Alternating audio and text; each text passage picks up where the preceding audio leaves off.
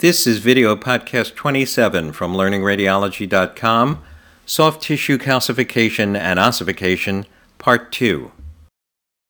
Hello, I'm William Herring from Albert Einstein Medical Center in Philadelphia. In podcast 26, we spoke about calcifications related to hands and joints, diffuse calcification and ossification, calcifications associated with vascular disease and myositis. In this podcast, we're going to talk about calcification or ossification related to tumors, metastatic calcification, calcification associated with parasites, some miscellaneous diseases, and there'll be an expanded quiz at the end. Calcification and ossification related to tumors. Calcification related to tumors can occur in a primary soft tissue tumor. It can occur from extension of a bone tumor or from malignant degeneration of a benign tumor. A synovioma, or a synovial sarcoma, is a malignant mesenchymal soft tissue tumor. It usually occurs in middle aged or older adults. It almost always occurs in the lower extremities near joints, especially the knee, and it tends to present with a lobulated soft tissue mass. About 30 to 40 percent of them calcify. It can cause erosion of the adjacent bone. This is an example of a synovial sarcoma. There is a flocculent amorphous area of calcification in the foot between the first and second toes. Osteosarcomas most often occur in adolescence with a median age of about 17. The knee is affected in almost two thirds of cases. They can be sclerotic in about a quarter, completely lytic in about a quarter, and usually mixed, sclerotic and lytic. A soft tissue mass is usually present, and the new bone formation that occurs with an osteosarcoma is usually most irregular at the periphery of the lesion. This is an example of an osteosarcoma of the distal femur. You see a mass of amorphous ossification calcification that's associated with the lateral aspect of the distal femur. Paraosteosarcomas, especially, invade adjacent soft tissues and produce bone formation. Chondrosarcomas are about half as common as osteosarcomas. They present in adulthood, usually in the fifth or sixth decades. The pelvis is most often involved. They can produce a large soft tissue mass, and they have a rounded, granular, or popcorn ball appearance of cartilage calcification associated with them. This is an example of a chondrosarcoma of the pelvis. It has a mass of amorphous calcification associated with it. It resembles to some extent an osteosarcoma, but it occurs in a different age range, and the pelvis is the most common site for chondrosarcoma. Malignant degeneration of a benign tumor can occur when, for example, a chondrosarcoma develops from a pre existing skeletal lesion like an osteochondroma or an enchondroma. Metastatic calcification. Metastatic calcification is defined as calcification which occurs in otherwise normal tissue. Most commonly, it's seen in chronic renal disease, especially in those on long term hemodialysis. It usually occurs in the upper lobes of the lung, to be in part due to the alkalinity of the upper lobes. It can easily be confused with pneumonia when it first becomes visible, but unlike pneumonia, it remains for weeks and months at a time. And if a bone scanning agent is used, there will be increased radioactive tracer uptake in the lungs. This is an example of metastatic calcification in the lung secondary to chronic renal disease. In the right upper lobe, inside the red circle, there are multiple small punctate calcifications. In the left upper lobe, the yellow arrow is pointing to a more confluent area of calcification. A bone scan may reveal uptake of the radiotracer in the lungs. In the anterior and posterior projections of this patient, we see uptake in the right upper lobe with the red arrow and throughout the left lung, the yellow arrows. Calcification associated with parasites. This is not going to be very common in the United States, but there can be calcification associated with the guinea worm, Dracunculus medinensis. It's usually the female guinea worm. It burrows into connective tissue with its larva, and it can calcify. It can achieve remarkable lengths, and this is an example of a calcified guinea worm in the proximal portion of the upper thigh. Taenia solium, the pork tapeworm, can also calcify.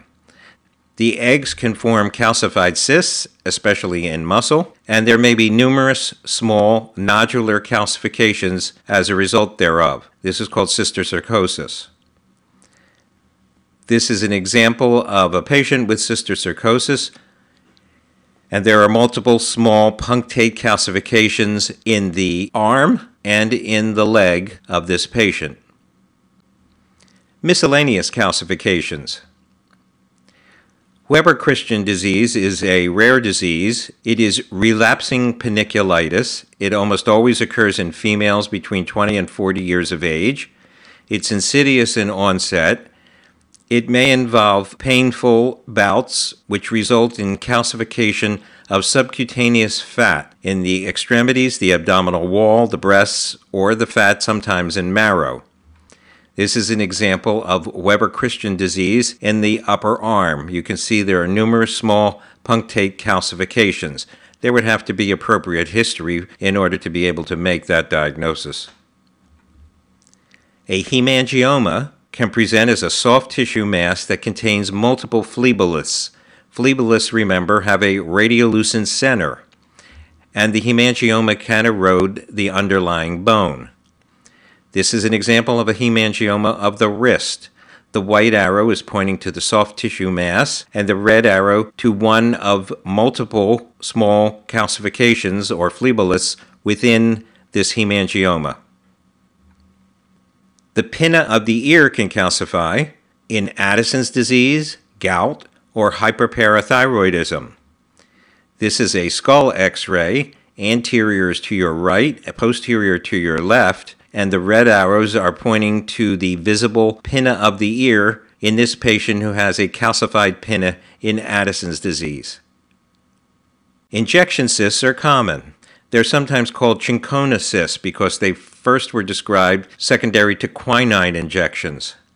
They are injections of any material into the fat rather than the muscle, usually of the buttock. They can suppurate and drain. A biopsy shows fat necrosis and low grade inflammation, and in fact, remarkably, the drug that was injected may still be present in the cysts even decades later. This is a classical example of an injection cyst in the right buttock. The red arrow is pointing to a calcified rim with a more lucent center, characteristic of an injection cyst. Ossification can occur within a surgical scar. This is a form of myositis ossificans secondary to trauma or heterotopic ossification, and it can occur in skin, muscle, or fat. It almost always occurs in males, and it almost always occurs in scars that are oriented vertically rather than horizontally, especially in the abdominal wall. 70% of them tend to be above the umbilicus, 30% below the umbilicus. And this is an example of a right posterior oblique view of the abdomen in a male who has a linear ossification. You can see that there is a cortex that surrounds this density, which indicates that it is bone, and this is ossification within a surgical scar. Now it's time for your expanded mini quiz. First question is to mix and match these crystals with these diseases with which they are associated. The crystals are calcium urate, calcium phosphate, calcium hydroxyapatite, calcium pyrophosphate, and the diseases are calcific tendinitis, pseudogout, gout, and tumoral calcinosis.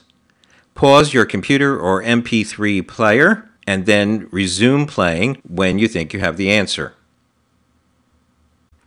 The correct associations are Calcium urate is found in gout. Calcium phosphate in tumoral calcinosis, which does also contain calcium hydroxyapatite but calcium hydroxyapatite is more often associated with calcific tendinitis. And calcium pyrophosphate is found in pseudogout. This is a 34 year old female with hand pain. Pause your computer or MP3 player while you ponder the diagnosis. This is calcinosis circumscripta, which is the fine punctate calcifications that you see in the tufts of both of the thumbs inside the red circle, and it is most frequently associated with the collagen vascular disease scleroderma. What types of calcifications are these? These are phleboliths in the pelvis. They're very common, they're asymptomatic, and they're recognizable by the more lucent center that the red arrow is pointing to. This is a 41 year old male with limitation of motion in his joints. Pause your computer or MP3 player while you decide what type of calcification or ossification this is. This is myositis ossificans or heterotopic ossification, in this case, secondary to quadriplegia, secondary to immobility. You can see there's dense ossification surrounding both hip joints where the white arrows are pointing. This is a close up of the wrist of a patient who has pain in the wrist. What's your diagnosis? There is calcification of the triangular fibrocartilage of the distal ulna, and this is a patient who has chondrocalcinosis in calcium pyrophosphate deposition disease. This is a lateral of the foot in a 68 year old who has a chronic disease. What is your diagnosis? This is the typical arterial calcification, the track like continuous calcification that you see in the media of arteries in patients who are diabetics. This is a 56 year old female with swollen lower extremities. You're looking at a close up of the calf. What's your diagnosis? These are the dystrophic calcifications that are seen usually in the calf in patients who have chronic venous insufficiency. They can also have periosteal reaction from stasis periostitis, but this patient does not demonstrate that. This is a 34 year old male who was post op six months ago for abdominal surgery. What's your diagnosis? Well, there is ossification within a scar in the anterior abdominal wall. The red arrows are pointing to the ossification. You can see the yellow arrow is pointing to surgical wires, ossification within a scar. This is a 27 year old with diffuse muscle stiffness. What is your diagnosis? This is calcinosis universalis, which is most frequently associated with dermatomyositis or polymyositis. There is diffuse sheet like calcification that's seen in both lower extremities. You're looking at a close up of the right shoulder in a patient who has a chronic disease. What is your diagnosis? This is the tumoral calcinosis that's associated with chronic renal disease. There is a dense, white, flocculent, tumor like mass that is associated with the right shoulder joint, and this patient was standing up for an upright chest x ray, and the white arrows are pointing to a fluid fluid level where the calcium has come out of suspension and settled at the bottom of the cystic mass. This is a close up of the pelvis and buttock in a patient. What's your diagnosis? This is a chinchona cyst or an injection cyst in the left